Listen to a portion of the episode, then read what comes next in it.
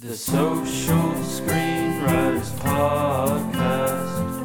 The Social Screenwriters Podcast. The Social Screenwriters Podcast. Where Andy talks to people he met on the internet. Hey there, everybody. Welcome to episode 30 of the Social Screenwriters Podcast. I'm your host, Andy Compton, and today on the show we have a very special guest. Her name is Suzanne Griffin. Many of you probably know Suzanne from Twitter. She is quite active and a great supportive voice in the community. I'm just killing time right now as I try to pull up her profile so I can tell you that her handle is at Suzanne Griffin 1. Um, she's awesome. We've been friendly since like 2020, probably, kind of coming up in this journey together. And just recently, Suzanne made you know one of the biggest jumps that a, an an up and coming screenwriter can make. She landed her first manager, and it's a really big deal. We're all super happy for her, and I wanted to grab her in this moment just to kind of talk about you know what it feels like and how it all came about, and you know of course learn about her journey. And she, I've been wanting to bring her on for a while, and I'm actually really glad that this happened this way so that we have something fun to talk about. Um, so I'll let you learn more about Suzanne here in a minute. I do just want to tell you guys that um, you know, I want to annoy you one more time. That uh, a short film that I wrote and directed called Captcha is available on YouTube. We're so close to 10k views, and that's kind of when I'm gonna stop being super annoying about it. I think we have like like 9,950 or something. So we're like 50 views away. So if you haven't watched it yet, please help us out and watch it. You know, hit the thumbs up on it, share it. Uh, just trying to th- spread this thing far and wide. And if you want to, you can watch my other short film, Ethan and Edna. That's also on my YouTube channel. And also subscribe to me on YouTube if you're not subscribed. Um, that said, guys, also if you want to donate to this podcast, if you like what you hear, you can do that at the Linktree link at Social Writer Pod. Um, you can it's in our bio. Um, click that, and there's a PayPal link, and you can donate and buy me a cup of coffee or something. That would be really cool. Uh, and if you like what you hear in this episode, share it on Twitter, share it on Instagram, share something smart that Suzanne said, share something dumb that I said. Just trying to spread this thing far and wide. And I really, really, really appreciate all the support, guys. It, it it's really awesome to see. Uh, anytime that this dumb little podcast I do in my bedroom brightens someone's day or gives someone some piece of information that's helpful to them. So I really appreciate it. Let's keep it going. Let's jump into this episode with Suzanne Griffin. Okay, we're recording Suzanne Griffin. Thank you so much for coming on the show today. Thank you for having me, Andy. It's Of great to course. be here. Good to hear it. Yeah. So I'm sure a lot of you who listen to the podcast and are on Twitter probably know Suzanne. Um, you're pretty active in the Twitter community. I like to think that you're a pretty positive ray of light in the community, and we we need thanks. those. Uh, and you recently celebrated your own win, which we're all super happy about for you. You landed a manager. yes, I did. It happened. Right, know. wonderful. And That's it's, how- uh, I'm very happy with the person that uh, I'm with too. Uh, Yeah. Gavin Dorman at Schemers. He's just a great guy, and I feel really fortunate. Yeah, that's so cool. Yeah, I know it's uh that's I, I'm not much ahead of you in getting repped, and it's just like that weight comes off your shoulders as an unrepped writer, just trying to like get that first big break. And um yeah, Yeah. I'm so happy for you. That's amazing. Thank you, and congratulations to you too. Thank you. As Thank you very much. That's pretty recent as well. Yeah, yeah, not too long ago. So yeah, it's yeah, things are things are going well. Um, and you know, to everyone listening, if you aren't quite there yet, it happens. It's just keep showing up, keep doing the work, keep trying to be positive, and it'll just happen. Um, it's it's a crazy feeling. Yeah. Yeah. Uh, so I wanted to mention you have. uh, I was reading your bio and I saw there's a couple really really impressive things. So first off, for people listening, uh, just a little bit about Suzanne. Um, you are a 2022. Is that Women in Film WIF? Yes, that's right. Women in film. Yeah. Yeah, Women in Film Writers Circle mentee. Uh, Suzanne creates dramas whose fierce, witty protagonists risk everything to reinvent themselves and the world around them. She has a passion for provocative female characters who fully explore the power of their agency. You are a, here comes the list, an impressive list. uh, you're a Stowe Story Labs fellow. You are a Sundance episodic semifinalist, a two time Nicholl semifinalist, winner of Film Market Hub's Pilot of the Month, six eights on the blacklist, six separate eights. That's kind of weird to say. Six Yeah. eights on the blacklist, not not a 68. That doesn't happen. Uh, and then you are also a graduate. You have an MFA in film from NYU. Um, That's- really just an impressive background. And um yeah uh, it's just uh really really an honor to have you on the podcast today. Um i wanted to start at the top though at the beginning. So suzanne how'd you get into screenwriting? Uh, yeah, so I um I was not the kid who was running around with a film camera when I was seven, you know, believing I was going to be a filmmaker someday. Mhm. Um, my dad was a costume designer, so um, it was a very arts-oriented family, and you know, I I grew up thinking I would have a career in the arts, but I didn't know what it would be. Hmm. Um, but I loved all those things.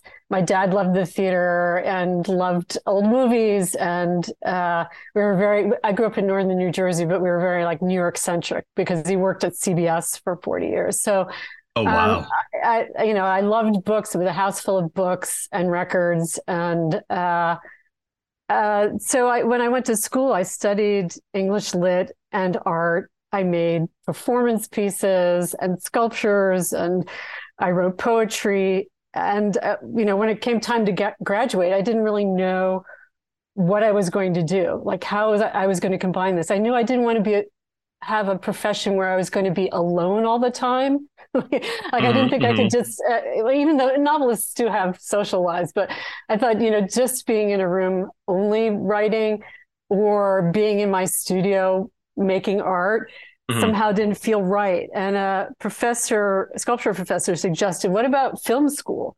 You know, Mhm. because everything you do has this narrative content. You're always telling stories. Um, and there you get to combine, you know, like your visual sense and your love of stories and characters. So I thought, oh, okay, NYU has a film program, don't they? so Yeah. it was like a little bit before that huge sort of like burst of everybody wanting to go to film school and it becoming like a really hot item. So it was still yeah more this pokey little school on the Lower East Side that had that history with Scorsese and uh, you know people who were several years ahead of me, um, Mhm, mhm. like Jim Jarmusch or Susan Seidelman or Spike Lee. Yeah, Um, yeah so just a few knew- names that some of you yeah, might have big- heard of yeah, maybe Yeah, those big people. So I thought, Yeah. oh, NYU, that sounds like a great place to go. So I, as I went and I fell in love, I fell in love with filmmaking there because they just throw you in the deep end. You're expected just to go out with a 16 millimeter camera Mhm. the first week and start shooting a story and telling it visually. They had a huge emphasis on visual storytelling. They even hampered you in terms of recording audio, so it would make the film more visual. Um, Mm. And I think that was a great way to learn, even though I love writing dialogue. Yeah. Um, so yeah, so I made lots of short films, and I probably worked on thirty or forty student films as well in every capacity Mhm. which was I think also great training because you look at how a film gets made from so many different uh, points of view uh, in Oh, terms yeah. of of the crew. Um, And when I when I came out of school, um, I needed to work. I had you know I had debt from film school and. Moving to LA wasn't an option, so um, I worked in film editing in New York, and Mm. film and video, and I did all kinds of editing, everything from docs to commercials to student films to indies. Um, and it was great training because um, editing is just really analogous to writing. You know, you're just Mhm. rewriting the story again. yes Uh, and it taught me a lot. I, I was able to learn from other people's mistakes, you know, but of course, every every film that's shot is rewritten. Uh, uh, where to get into a scene, where to get out of a scene, you know, what did what you really need to tell a character's emotional arc. Yeah. Uh, so that was that was really really great training. But I always knew that I wanted to be on the writing side of it. my grand ambition wasn't to be an, an editor, even though I, I loved it. Mhm. Uh, so I just kept writing screenplays. In school, you're really trained to write shorter work, at least NYU at that time, Mhm. because it was something you were going to go out and make. Mm. Uh, so we didn't spend a lot of time writing feature scripts. So I had to sort of teach myself to do that, you know, read the books and look at films and see where things happen, you know, in the structure of a film, um, and started writing uh, features. And then I, I, uh, I won an award from the Independent Feature Project, which is now the Gotham. It was, uh, it was a, a definitely a, um, a kind of fuck it script, you know, just something I decided I wanted to write because it was a fantasy, female driven, set in uh, Renaissance Italy, but it's a, a Italy of the imagination. Mhm. Um, with people flying through the air, a cathedral collapsing. You know, I, I just didn't concern myself with who might make this or what the budget was going to be. I just thought I, I wanted to do something big because at school you're you're constrained to doing something within your budget, really, really small. Mhm. Um, and but then it won this award, and I had these great people on the jury. I had Mary Harron, and uh, I had uh, you know American Psycho, and I had Jay Cocks, who wrote a few scripts with Scorsese, and I thought, oh gosh, maybe I can actually do this, you know, Yeah. and, and I can I can take it not myself seriously, but take the work seriously and and keep at this, Mhm. um, and not be a, not be a dilettante. Uh, so I continued writing uh, feature scripts. Uh, you know, I was I did become a Nicholl semifinalist with one screenplay. Mhm. Um, a fellow who's an independent producer, Derek Sang, optioned uh, one of my early feature films, and even though it didn't go anywhere, that was like another thing that just gave me this uh, momentum. Yeah. You know, believing, you know, that people b- believed in me and my stories. Mhm. Um, and I, then I had my son, and so the amount of time I could focus on screenwriting changed. Mhm. Um, he has a learning disability, but the but the happy ending is that he's in college and he's doing great, and he's actually a really good nonfiction writer, and he's a good poet too. I'm so proud of him because he's he's such a good writer. Uh, Oh, great. He got it from his mom. That's awesome. I don't know, I don't know where he got it from, but um, yeah, it's really great to see because, you know, he was at a place where teachers were saying, like, I'm not sure he can get through middle school in a mainstream school, but he did. And uh, so I just switched to writing in the middle of the night. But, you know, I, I was able to keep working, probably not as much output as I would have had if my time were all my own, but um, Sure. but uh, you know, you know, but being a mother has been one of the greatest experiences of my life, and uh, Mhm. uh, I think it's totally enriched my work and uh, brought something new to it that I wouldn't Mhm. have had otherwise. And um, when my son was turning the corner. Uh, and becoming more independent, had his strategies in place for school. He said, "Mom, now it's time for you to go and sell your screenplays." No way. Oh, that's he, sweet. He, he said that, and I was like, "Okay, thank Mhm. you." And yeah. you have permission now. yeah, I had permission. I was like, "Oh, good, okay, thank you so much." Uh, Yeah. He's like a really good advocate for me. Um, Oh, that's great. so I, I threw myself back in and I found Stowe Story Labs. Um, I, I had a script that was a quarterfinalist for the Page Awards. And they and uh, Stowe had a relationship with them. You're allowed to submit for their lab. I didn't know anything about it. And uh, David Rocchio, who's the founder, great, great guy, great Mhm. advocate for writers Mhm. um, uh, encouraged me, you know, to apply and accept, uh, you know, a scholarship, partial scholarship to attend. Uh, I was really unsure because I think, you know, when you're when you're a parent and you've been sort of out of the mix for a while, you know, you haven't been going to festivals, you haven't been meeting a lot of people, you wonder whether you're worth investing in. Uh, Mhm. and I'm really glad I did because uh, my community of peers, you know, fellow writers and filmmakers just exploded. Now I had mentors where I hadn't had a mentor for, you know, for 20 years. And, uh, and it, yeah, it was just a great turning point. Um, I started elevating all the scripts I'd written, rewriting stuff, writing new screenplays. So, um, yeah, so in the past three years, it's really taken off from there. So that that's that's sort of my very long journey to you know where I am now. Yeah, that's amazing. So that was three years ago. Stowe happened for you. Stowe. No, actually, I think the first time I went to Stowe was no, it's six years ago. It's 2017. Six. Yeah. Okay. So cool. my, my son was still in school, so it was kind of gradual ramping up. When he went to went off to college two years ago, then I felt like, you know, every day is mine now, and I I can you know yeah. work all day and work all night. Right right. If you so please. run myself into the ground. Uh, yeah.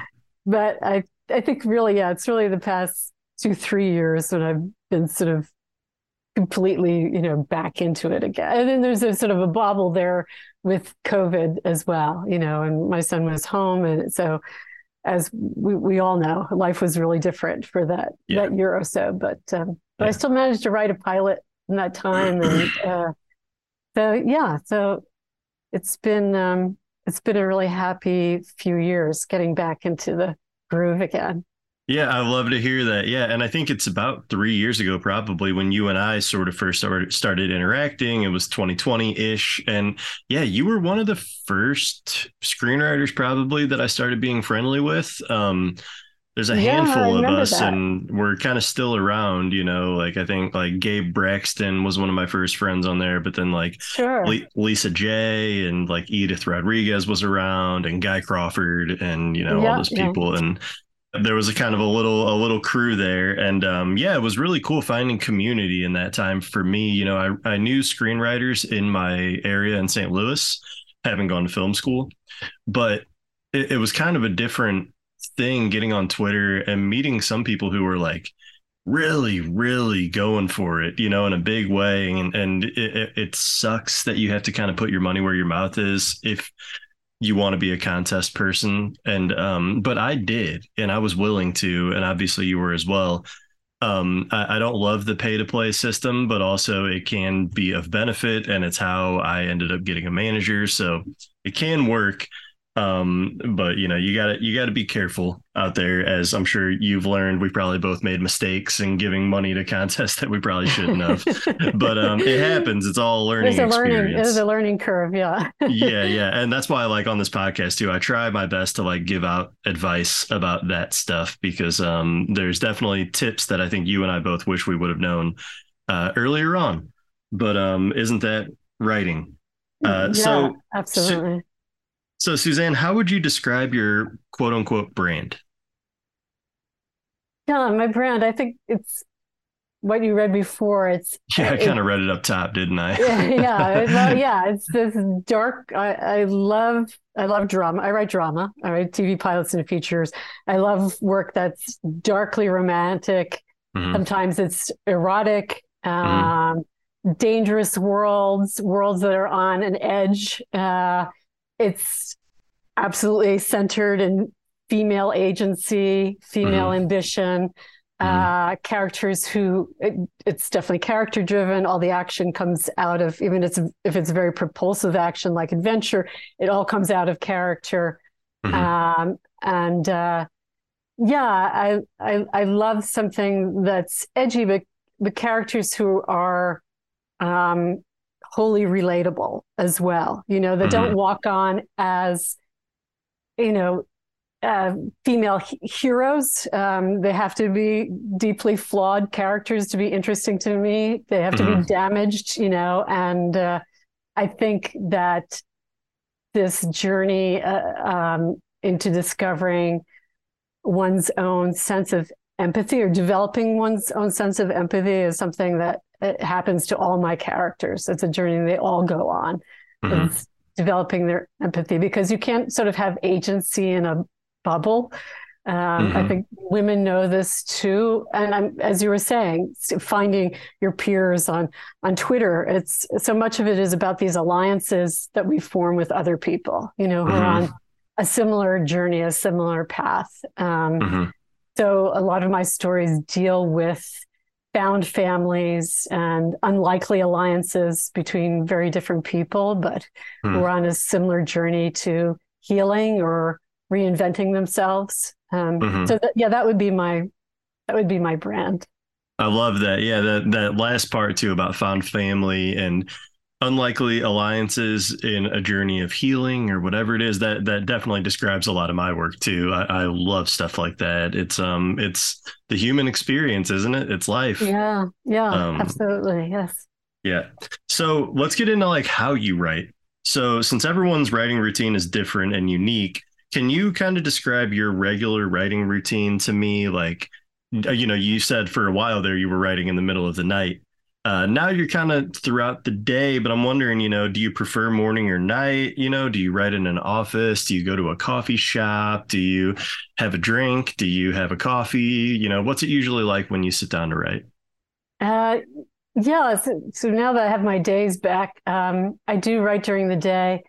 Mhm. I I do still write at night too. I find I I got into that habit when I had a child, and uh, I do love the night because emails aren't coming in. Uh, Yeah. Although I have a lot of West Coast friends who will be texting me right. three in the morning here, but Yeah. uh, uh, so I can be social at three in the morning if I want to. Sure. Um, but I think daytime is kind of it's a lot of the more of the chore oriented or task oriented parts of writing. So it's just you know writing the scene, uh, uh, doing the rewrites, tightening something up. All the, those kind of general tasks of writing, I find night is is more the inspiration part of writing. It's when I have like the big breakthroughs. So I'm Mhm. not just I'm not just sort of grinding through and pushing through. Uh, now my brain is totally free because I don't have to think of, about all my daily human tasks or emails, and I can just have those big thoughts about, oh, what if I took that scene that's in the third act and I it's now the first scene in the in you know the script. How does Mhm. that change everything? Um, Yeah. So I think I do more of that breakthrough kind of stuff. I get more um, daring, you know, at night. I take the bigger risks at night. So I may not be grinding out the pages, but I, I'm I'm doing like the bigger thinking. Uh, Yeah, I can freer s- thinking. Sure, I can so relate to that. Yeah, I think there's something to it like you know, as we wind down towards the end of our day like and get closer and closer to the subconscious. I don't know, there's something about like getting closer to that dream world. This is very hippy dippy stuff on my part, but oh like no, no, no! I'm Yeah. totally hippy dippy when it comes to that. yeah yeah there's something about that and like you know for years i would try to force myself to do like you said the creative writing all of the writing i didn't really break it up i would all try to do it all in the morning and um you know the further i've gotten into it the more i find like you know picking up the laptop at like 9 p.m and just going at it for a little bit yeah i guess you know i never thought of it this way until you said it but i totally agree. I'm a little more daring. Um i'm just not thinking with you know well that wouldn't structurally work here or like you know um th- th- i don't know if that's a marketable idea or you know does that affect the tone of the movie too much? Just kind of going for it and being like whoa i don't think i've seen that before. That's nuts. Right. i should try that Right. I think Um, that's yeah. your best writer self is that sub subconscious writer. I mean, you Yeah. have to be the other practical writer and do all that kind of chorey stuff too. But hmm um, I feel like like the night, the night is yours, you know, and you're just Mhm. alone with anything you want to do, you know. And Yeah. great thing about being an adult, you can stay up all night right if exactly you want yeah. to. you don't Uh, have to sneak around. something like Uh, transgressive of, of being up late and being a writer you know? It's Yeah, there like, it's like the, the cool thing you wanted to do when you were a kid and now you get to do it. Yeah now we just pay for it the next day in exhaustion but we'll pay for it. We'll worry about that when we get there. Yeah. Um, okay, cool. So let's talk about your writing process. So, like, let's say you have a brand new idea. What's the first thing you're doing? Are you jumping into an outline? Do you write a log line? Do you write a title? Um, do you just start writing pages? What What's the first thing you usually do?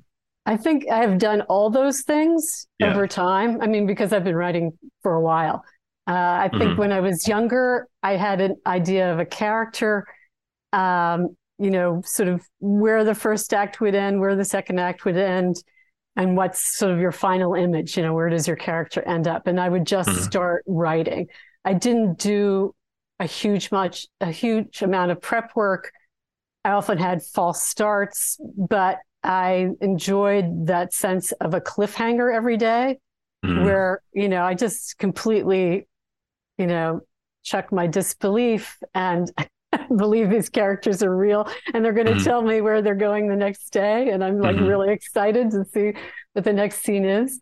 I think Mhm. now uh, I have I have changed, uh, especially writing TV pilots. I think it's a bit maybe a bit different from features, but um, now I do a ton of prep work.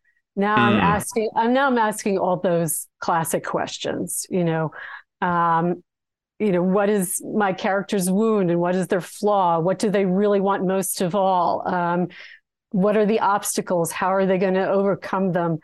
Um, what is the interior interior emotional arc of the pilot? What's the emotional arc of the season of season one? Uh, what's the exterior goal of season one? What's the exterior goal of the pilot?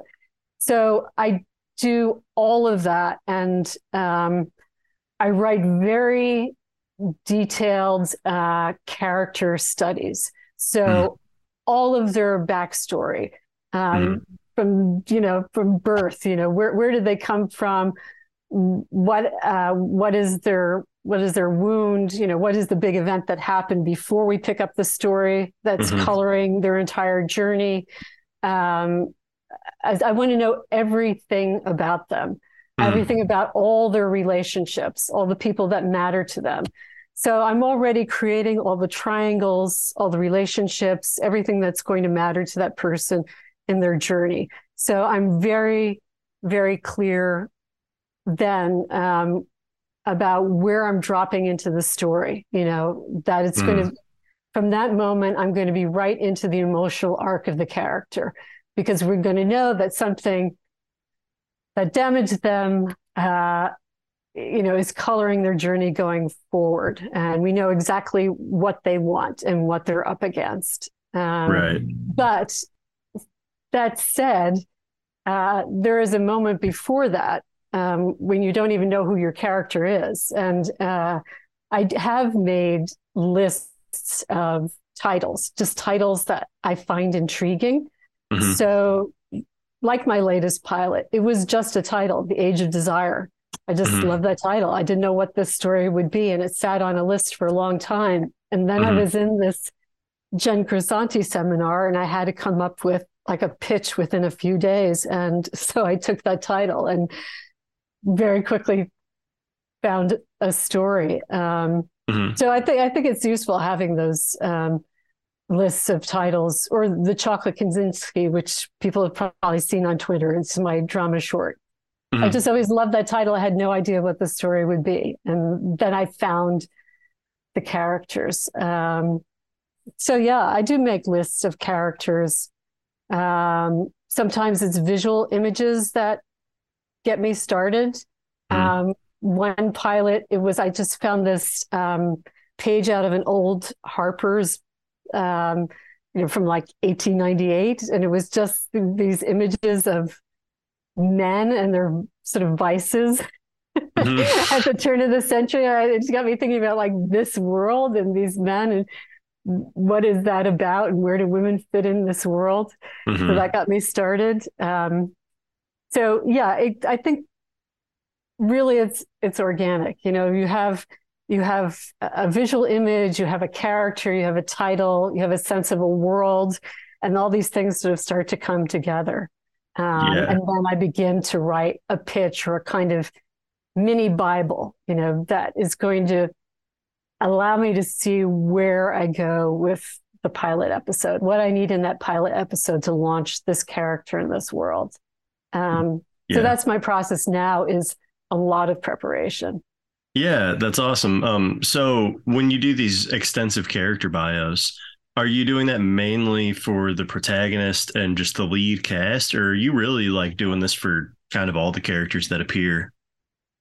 Um, I'll do it for most of my stories. There are triangles, so Mm. probably the primary three or four characters.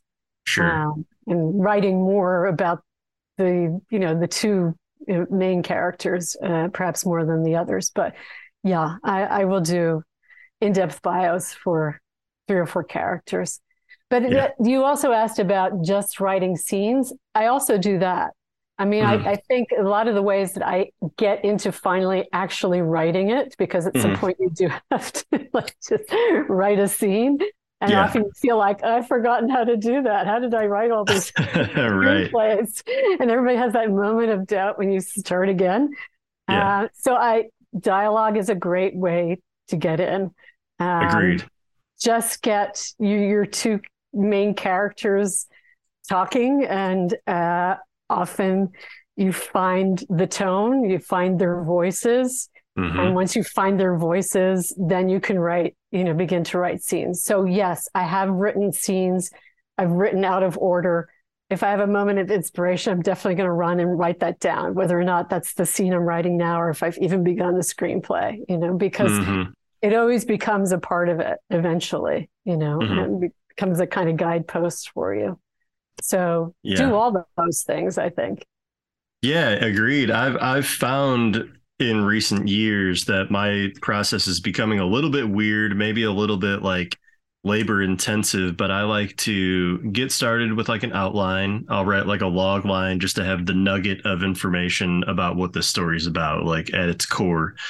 And then I'll write, you know, who are the characters, a little bit about them, and I'll do a little bit of an outline with like, you know, I I still use like the save the cat kind of beat sheet type thing. Uh, I'm more writing features. I'm not too big into TV. Um, I'm open to it, but I've only written one pilot ever. But uh, features are really where my heart is. So I'll fill in some of those beats, but then I find before I can really go too crazy on an outline, I need to just start writing. And I'll just get in and write like the opening scene and like maybe the setup, you know, like 10, 15 pages in. And then Mm. I feel like I'm comfortable going back to, but sometimes I'll write as much as the whole first act and Yeah, really get it to a place that I kind of like it. And then I'm like, okay, now I can go back and do the outline in the Word doc. And Yeah. because I know who these people are, I know the tone of the story. It took me a long time to find that. And I thought that I was a total anti outline person. Um, And I was just like a freestyle, you know, artist but it turns out that I just have a weird process that I hadn't heard of anyone else having. And, um, but it's just that I need to get in there, find the world, find the story, and then I'm capable of going back and outlining because I know who the people are and how they're going to behave in, you know, their actions. Right. Yeah. No, I, I, I think that's great. I think that's a great process. I couldn't start with an outline. I would be, that would really flummox me because I wouldn't know what the scenes were. you know, Yeah, even when it- I have a log line that I really like, I, I don't actually know what's going to happen in the story, you know? So Yeah. I think any entry point that, as you say, that makes you feel comfortable in the world, go go with that, you know, and Yeah. get to know your characters however you get to know them, and Mm-hmm. then it's all going to come much more easily. And besides, usually you don't stick to your outline anyway. It's a kind of a safety Mhm. net. Like, I, Mhm. okay, I kind of know where I'm going, so I feel a little more comfortable now to get started. right. But often you chuck, you know, parts of that. Mhm. You have too much, or you have too little, or you know, the scenes change. Mhm. Um, it's just another device to guide you. You know, it's Yeah. not something that's written in concrete. So Yeah, it makes me Um, fear the day that I'm offered paid work, but I have to do a treatment up front in like two weeks. Um, I don't know. do how it. I'm going to swing that, but I will rise to the occasion and do something if there's a potential paycheck on the line or just a really cool project. You know, like one of my dreams, and this is kind of weird because I'm more known as like a dramedy uh, writer, but one of my dreams would be to one day be offered like one of the classic horror films and offered to do a take on it. Uh, just because I grew up on horror, I love classic Mm. horror films, and um, Yeah, it would just be nuts. I don't know. You know, I say that now, but then there's also kind of a ridiculous amount of pressure if you're the one who's offered to do the remake of A Nightmare on Elm Street, like an old beloved horror film that in 2010 they tried and kind of bombed and everyone Mm, hated it. Yeah. um just because like yeah it's a lot of pressure um you know they just did the halloween series again and it's really hard to please horror fans and i'm one of them that um you really got to knock it out of the park but that's like a twisted sadistic dream of mine like uh, i guess masochistic dream of mine that i want to put myself through that but um yeah, well, why not? I mean, I think if it's Yeah. something that you really love, you know, mhm, because in the end, it's what you're really most passionate about that's going to connect with people. So if you're passionate about one of these franchises because somehow it's just, you know, has this meaning for you, you know, something Yeah. that you can get so excited about and you love that world, mhm. then why not? I mean, because the most exciting part of writing is when, yeah, you take on the the more dangerous things. I'm going to write a horror drama for the first time.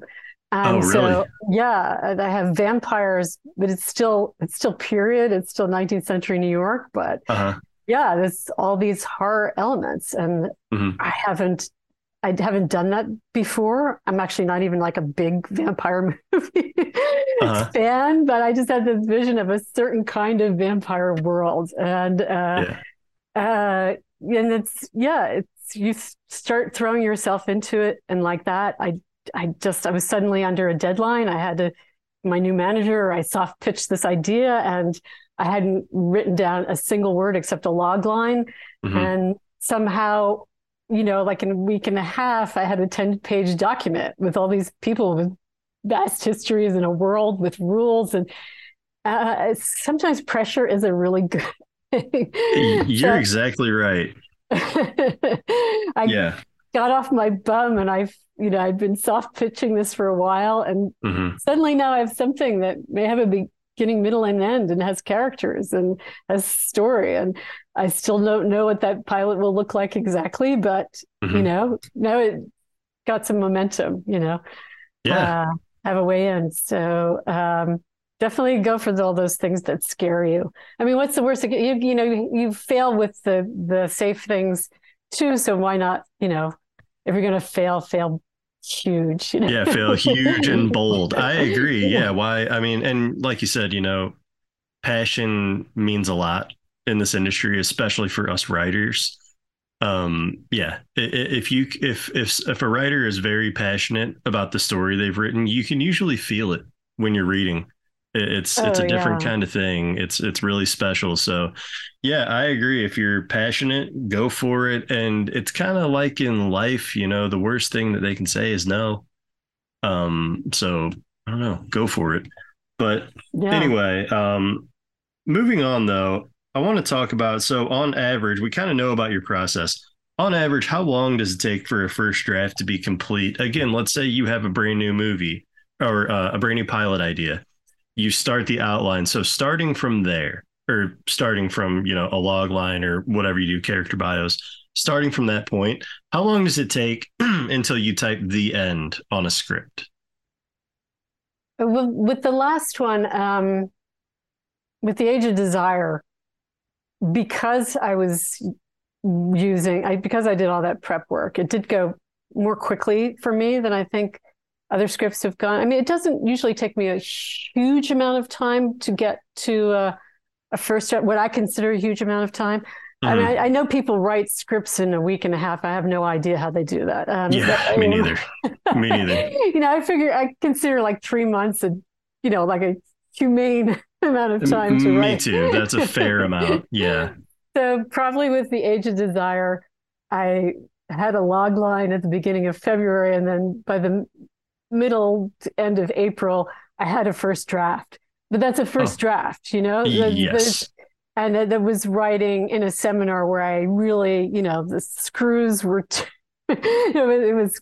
I had a great mentor who really inspired me, um, and I had to deliver something every week, uh, Mhm. which is great because then you know, oh gosh, if I ever get that job where I have to deliver every week, I I can do that. Um, Yeah. So yeah, it's two and a half three months to that first draft, but then you know you're going to rewrite and rewrite and rewrite. You know, it's, uh, And we're talking about a 60 page pilot, 60 ish.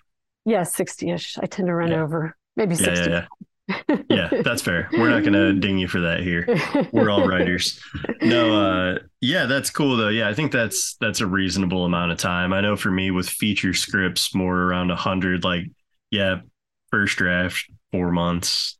You Yeah. know, it can take from, fr- and that's if I'm really chugging along from idea to let's start pre pre planning this to actually writing. Like four months would be pretty solid for me to Yeah. type the end on a script. Um, I'm trying like you said before with deadlines being a good thing i'm really trying to police myself right now more with that i found that like once i got out of film school that part really slowed down for me in film school i was crushing it i wasn't Yeah. writing the best stuff but i was finishing things and yeah. uh, really just getting in there and doing the work and um, after those deadlines stopped and it was all on me in the pan- during the pandemic um, man, I was taking my sweet precious time with projects and then kind of losing steam on them and losing Mhm. passion and maybe second guessing myself a little bit too much.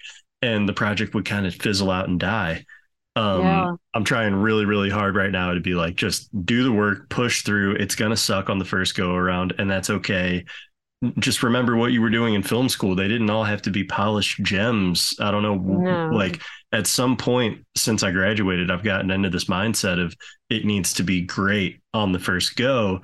And that's just not sustainable and not true. So, um, yeah, Yeah, it's setting I have deadlines is a great thing. I have that perfectionist um, tendency too. You? Yeah. Yeah. It's, it's to- horrible for writers.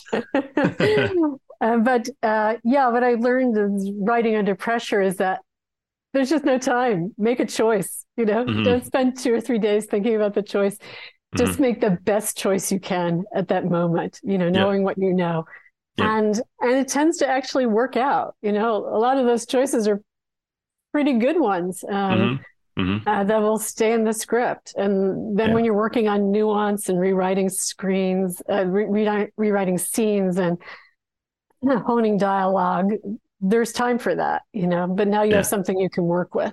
Yeah, and and sometimes, like you said, you write that best idea that you can possibly think of in that moment, but you get it done, and then you get it in the hands of someone who reads it and gives you that note. That's something you would have never thought of. That's ten times better, but you would have never gotten that note had you not put down the best idea at the time and got it done. something. Yeah. So yeah, that's yeah. I know it, it's funny because I'm just being a hypocrite right now. I'm preaching all these positive things that I'm not doing, but um, but No, we're just I- we're speaking it into the universe, right? yeah, no, whenever I, I, I've only been interviewed a few times, but when I go back and read those interviews, I always say, gee, I really have to take my own advice. I know, me too. I say things on this podcast all the time that I'm not practicing.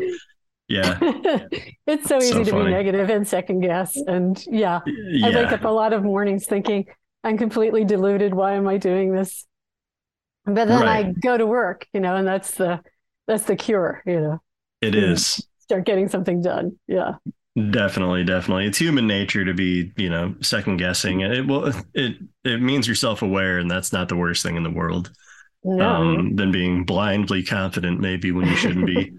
um, okay, so uh, when your first draft is complete, what's the first thing you do? Do you send it to some peers? Do you keep it for yourself for a little bit and do your own rewrite? Do you give it to a feedback service? Do you send it to your new manager? Or do you start entering contests? What's the first thing you do whenever your first draft is done? You know, I I think I do all those things. I mean, yes, I Mhm. definitely want to send it to a mentor, um, you know, that I've had some sort of dialogue with. So, you know, I know them well enough that um, I can speak freely. I know how they think about story and uh, immediately get feedback. Yeah, I like to get notes. I like to get notes from different kinds of people with different tastes not only necessarily the people I know who will be cheerleaders and say, "Oh, I love this kind of you know Mhm, female-driven, darkly romantic story." Maybe somebody who doesn't you know do that kind of thing at all. You know, Mhm. just people you know who are who are smart, who um, uh, you know, are decent folks who Mhm. um, are going to give you honest uh, notes, but also take the time to dialogue and you know try to understand where you're going with the story uh, Mhm. and help help you get there. So Mhm. yeah, with Age of Desire, I um, sent it to um, execs that I found through Roadmap. I sent it to my mentor, Jen Grisanti. Uh, I did have peers uh, read it as well. Um, Mm. So, yeah, so all this, and I immediately started sending it out to contests just to not thinking, okay, it's so polished, I'm definitely going to win this contest, but just to start to vet it and get a Mhm. feeling of where is it, you know, in the sort of rewrite process. Um, do I have a long way to go? Is it a matter of tweaking things? Uh, am I missing uh, scenes? Uh, so yeah, I did all those things. I do all Mhm. of that. I, I like to get lots of feedback. Sometimes it's you don't want to get overwhelmed. You know, you do have to sieve through all that and Mhm. find what resonates with you because you'll get outlier comments like I think it should be a completely different story and it should just be about these two characters and it shouldn't, you know, be about this at all. And you think about that and then you say, no. Yeah. Yeah. Great. I, I understand, but maybe there's that note behind that that Mhm. I need another scene, you know, that perhaps leads you into a part of the story that's not in the pilot, but needs to be in the pilot, you know, um, Mhm. that the audience is missing. Mhm. Um, but yeah, I like to get uh, a fair amount of feedback as I as I rewrite. Um, Mhm. You know, it's like a really broad range, and then I think you find the notes that really make sense. And Mhm. as you say, those eureka moments when someone suggests something that like should have been obvious to you, but yeah. if you're the writer, isn't obvious to you, and uh, Yeah. uh, you say, "Oh my God, that really elevates the scene," or that really starts this off so much better. Um, Mhm. so, yeah, feedback's a good thing. Yeah, I definitely. I don't, I don't spend money on the sort of as much on um, blind reads where I don't know who uh, the person giving feedback is. I don't know what their taste is. Mhm. Uh, I don't know how experienced they are. Mhm. Um, you know, not that I haven't gotten random contest notes that had some value, but I prefer to know who it is so I can have a dialogue. Cool. So you like have in your back pocket like some people who do paid coverage service and you know who they are and what they're about. Right. Yes. That's yeah. cool. I've I've actually never done that. I've done more randomized paid coverage and your way seems probably better. Um, Well, uh, like you said, like- I've got I've gotten good and I've gotten bad, but like I've also gotten really bad before from paid coverage and it sucks. Yeah. I mean, I Yeah. think even if you get notes from someone who, you know, isn't on the same page with you or has different tastes, Mhm. So I, I find if there if there's someone who's really making work all the all the time, and they're not a complete, you know, jerk, um, uh, they're going to they're going to have some valuable fe- feedback for you. Mhm. But I, I Mhm. do like I do like that give and take because usually the first question someone who's more like a mentor is going to ask you is, you know, why did you write this? Where did this Mm. story come from? So they're starting at a different point where they say, okay, this is what Suzanne wanted to do. This is what's really important to her in this script. And then that's then they can give feedback that's, you know, sort of honed to that, uh, Mm. to what it is you want to accomplish. Um, Mhm. I just like the human element of that too, of give and take. Yeah, yeah, definitely. For sure. It's good to establish those relationships. Um okay, so let's talk about not screen not screenwriting. Um what are some of your hobbies outside of screenwriting that help keep you sane? Oh yeah, right. I saw that because I was like, the writers have hobbies. Like there's no time. There's know, no right? time. Yeah, But it's yeah, hard I to do- find them. I do have a life. Uh, um, I don't know if it counts as hobbies, but there are things that I like to do when I'm not writing. Um, Mhm.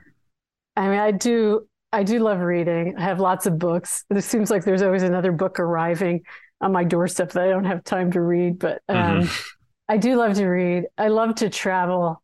you know, I love to go to new places. Mm. My husband grew up in France, so we do get to go back once Mm. a year. And there's a garden at this family home, and I find I get some of my best ideas when I'm doing like heavy labor in Mm. the garden because it's like Yeah.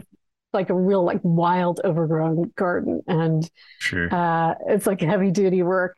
Uh, so I like that. I like being immersed in nature. hmm I like getting out and hiking. hmm Uh, I love swimming. Uh, I Mhm. love riding my bicycle around Brooklyn. That's always Mm. an inspiration. I ride my bike and I sing to myself. Uh-huh. I'm just another crazy Brooklyn cyclist. I, you know, because I like to see people every day. I like to get out of my room and take that Yeah. walk and get my coffee, see other people living their lives too. Um, hmm I love the theater.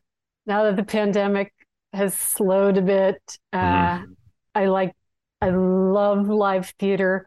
Hmm I'm just always so inspired by people who do these live shows eight times a week.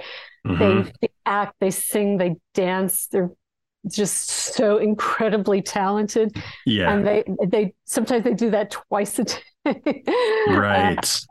Uh, I, so yeah, so theater for me is always a huge inspiration. Mhm. Uh, what's happening on Broadway right now is really exciting. I love to see the diversity. I love seeing all these stories being reinvented for so many different kinds of voices.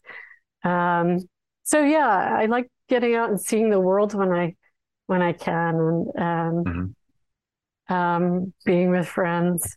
I don't know Mhm. if those are hobbies, but no, I think they all are. They're all happies for sure. And um, yeah, I think it's really, really important, as you know, most of us know, and you obviously know, as writers, to get out and be around other humans because that's that's what we're writing about, right? We're writing about humans in the world.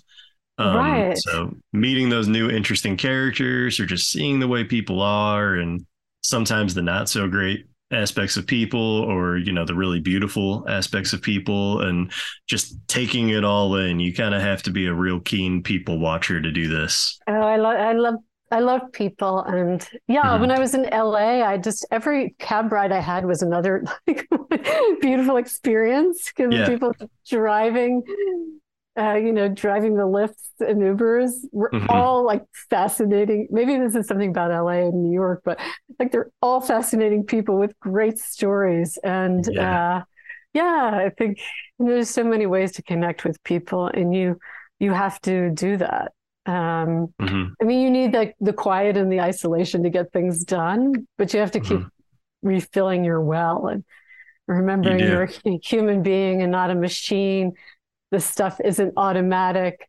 No matter Mhm. how much pressure you put on yourself, you still you need that starting point, you know, in your life uh, that's going to inform, you know, what you're what you're doing. You know, these choices don't come out of nowhere. Um, these choices come out of your lived experience always.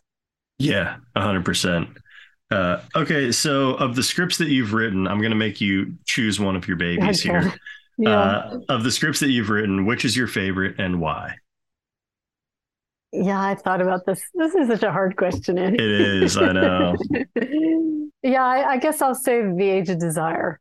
It's my most recent pilot. I think it's really close to my heart because I wrote it completely out of passion um, for this story and for this character's journey. My protagonist is she's an artist, she's a singer, she's trying to find her way through this man's world and be true to her voice and who she wants to be as a woman and an artist. And it's not easy. Uh, there are a lot of doors that are closed to her. She has to Mhm. form alliances with other women and other male allies in her world uh, to begin to realize who she is. And it, it's just so it's a really personal s- story for me, but it also has like all the things I love. It has it has psychosexual drama. It has has tender, intimate, you know, love scenes. It has violence. It has melodrama. Mhm. It has artists.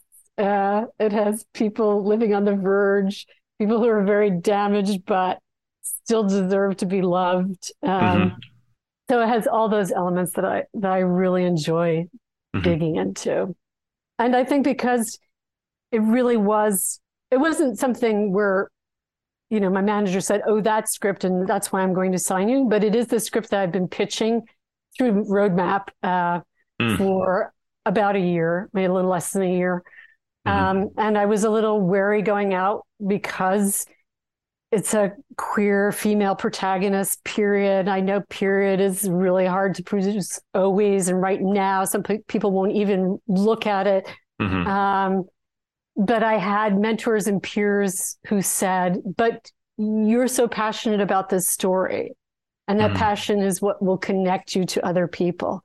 And whether or not this is the right script to be sold right now, Mhm. they're going to learn who you are through this. And I'm Yeah.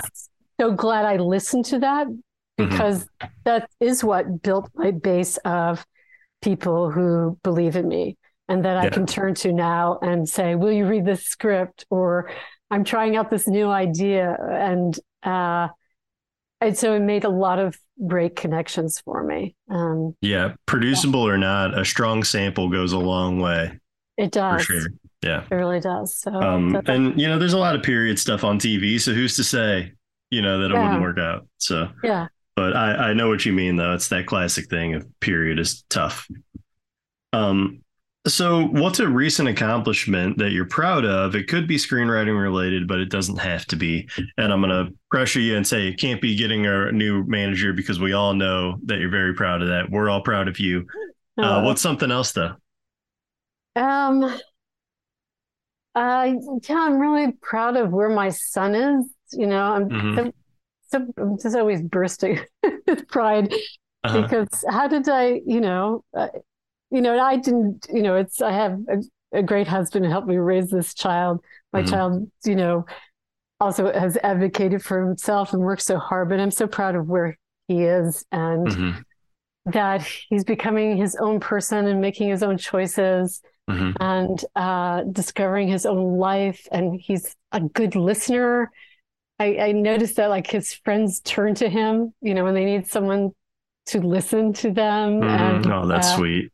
I just so I love that. I love that. Yeah, and I yeah. and I, I'm, I'm also proud that I just get out of bed every day and I Uh-huh. say I'm going to keep doing this uh, because I can Mhm. think of all the reasons why. Go just go get another job, or retrain Yeah. something else. Uh, Mhm. there are easier paths in life. You're trying to play for the Yankees. You're insane, you know. yeah. Uh, so I'm really proud that I just kept doing it. Um, Mhm. You know, the during- the regret would kill us. Yeah, there's no If we don't, guarantee. yeah. Uh, you know, nobody owes you anything. There's no guarantee. Hard Mhm. work doesn't necessarily have to result in, you know, the goal that you think it's going to result in.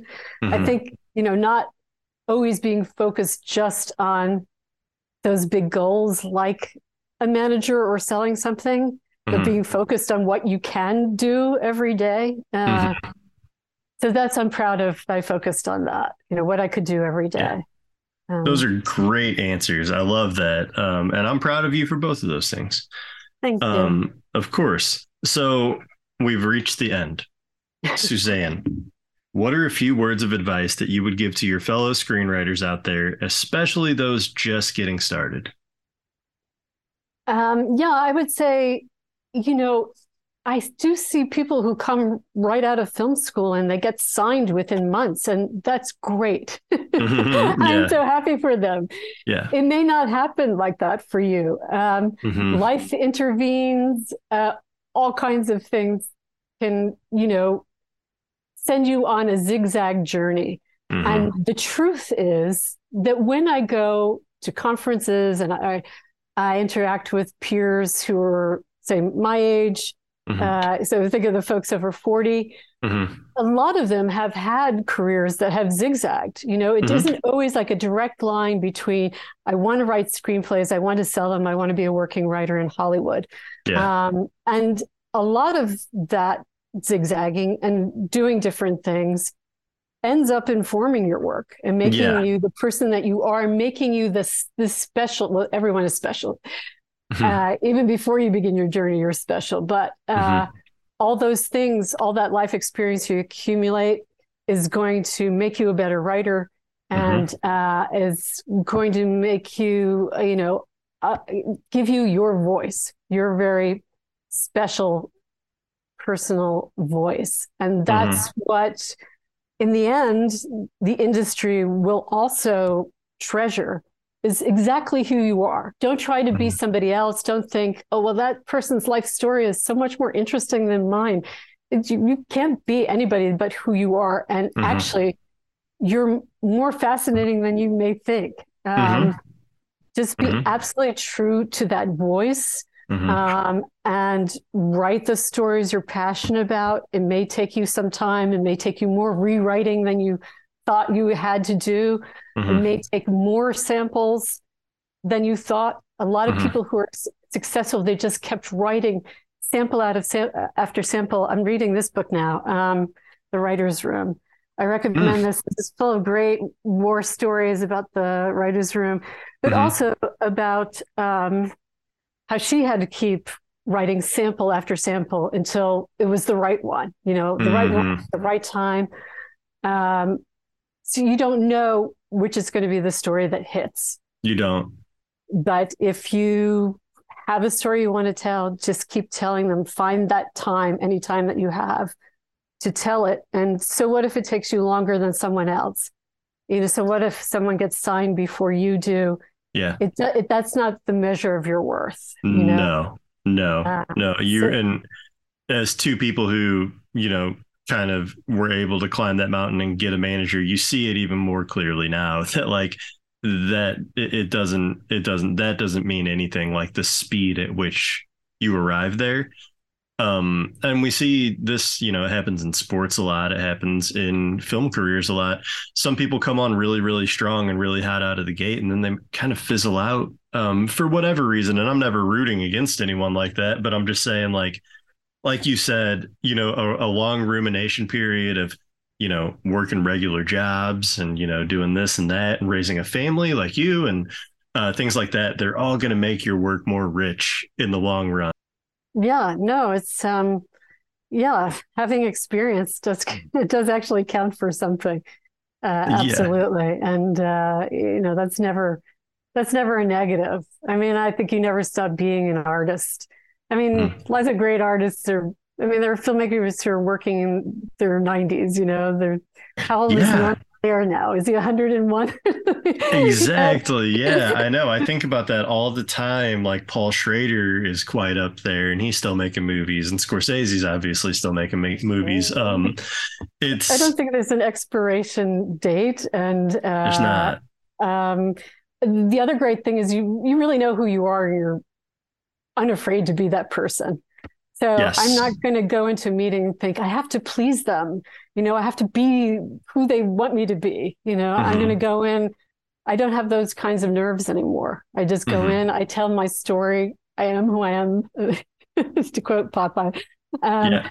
and uh, you know, and I think that's really better. You know, uh, It is, yeah, yeah. Yeah, There, there's something to getting older and you know being comfortable with who you are more than you ever have been before. And um, I feel like I'm still in the thick of that journey and just starting to feel that for the first time of like that real just comfort um, with this is who I am. This is this is what we turned out as, dude. So we're Yeah. either gonna roll with it or I don't know what we're gonna do, you know. So, um, but like so choo- choosing you to roll too. with You know, I'm so happy for you Oh. and your journey because your journey Oh, is thank you. incredible. Yeah, Thank you very much. Yeah, yeah. It's uh it's yeah, uh, you know, um we we use what we got, right? And it's funny how a lot of times I think probably for a lot of writers out there, the thing that you thought was one of the worst attributes about you ends up being like a strength in writing.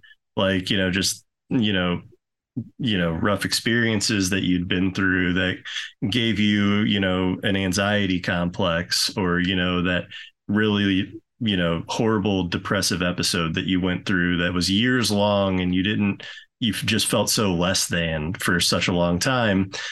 If you can find a way to express that through writing, it can be such a powerful tool that is so unique and also I can't think the beautiful thing in that is that you could make that movie that that kid sees who's experiencing that similar thing and yes. it's going to be that ray of light that they needed to get through yeah. and feel seen and yeah it's just it's amazing what we're really lucky to be able to do this you know um, yeah no i feel that too I, I know sometimes my biggest supporters are young women and mm-hmm. that makes me so happy mm-hmm. that they see something in a story i write that they relate to and i wish yeah. you know i'd had these kinds of stories that we're seeing now uh, in the television landscape you know more and more about women, about mm. complex women. Uh, yeah. I wish I'd seen that when I was young, and uh, yeah, I want to be a, even a small part of that. You know, change. Uh, it's it's great connecting with uh, with people who see their experience in your story. Absolutely, yeah. Well, Suzanne, it has been an absolute pleasure finally getting to Thank talk you. to you after like Andy. three years of being internet friends. Yes. Um, I've enjoyed your presence so much on Twitter and your humor, and you make me laugh so often. oh well, thank it's you. Great I, it's great you're there. Thank you, thank you. I'm trying. Yeah. Uh, well, I will let you get on with your day, but again, thank you so much for coming on. Yeah, thank you, Andy. Take care. All right, y'all. Episode 30 is in the books. I want to thank Suzanne Griffin for coming on the show. Great episode, great insights. So fun to actually get to learn about her beyond her tweets. Like I said, we've known each other for like three years now and haven't really had a real conversation. And it was really awesome. And she's so great. Um, and congratulations again to her for landing a manager. I'll say, guys, before we before I let you go here, if you haven't watched Captcha, please do. I would really appreciate it. It's on my YouTube channel. Like it, um, share it, you know, subscribe to the YouTube if you're not already. Um, and I just really appreciate all the support. Um, these episodes, I'm trying to keep them coming. I think I'm recording on Monday. Today is Thursday, April 19th. I'm going to try to drop this tomorrow. Um, I, I'm really like bad in the sense that like it's April Thursday, April 19th at 8:35 p.m. Central Time and I just hit up Suzanne like, "Hey, send me a picture. I think I want to drop your episode tomorrow." Which is horrible short notice and I've done that to so many of my guests and I really apologize, but it's kind of like when I find a minute to do these, I just try to get them edited and uh, put up for you. So, um, thank you for listening. I really, really appreciate it. Spread the word about the podcast, you know, spread the episodes cheer on all the writers I have on here. Cheer on all the writers that you know in your little social circles on the internet or in real life. Uh, we're all in this together. Um, that's about it, guys. Take care of yourselves. I'll talk to you next time. Uh, bye bye. The Social Screenwriters Podcast. The Social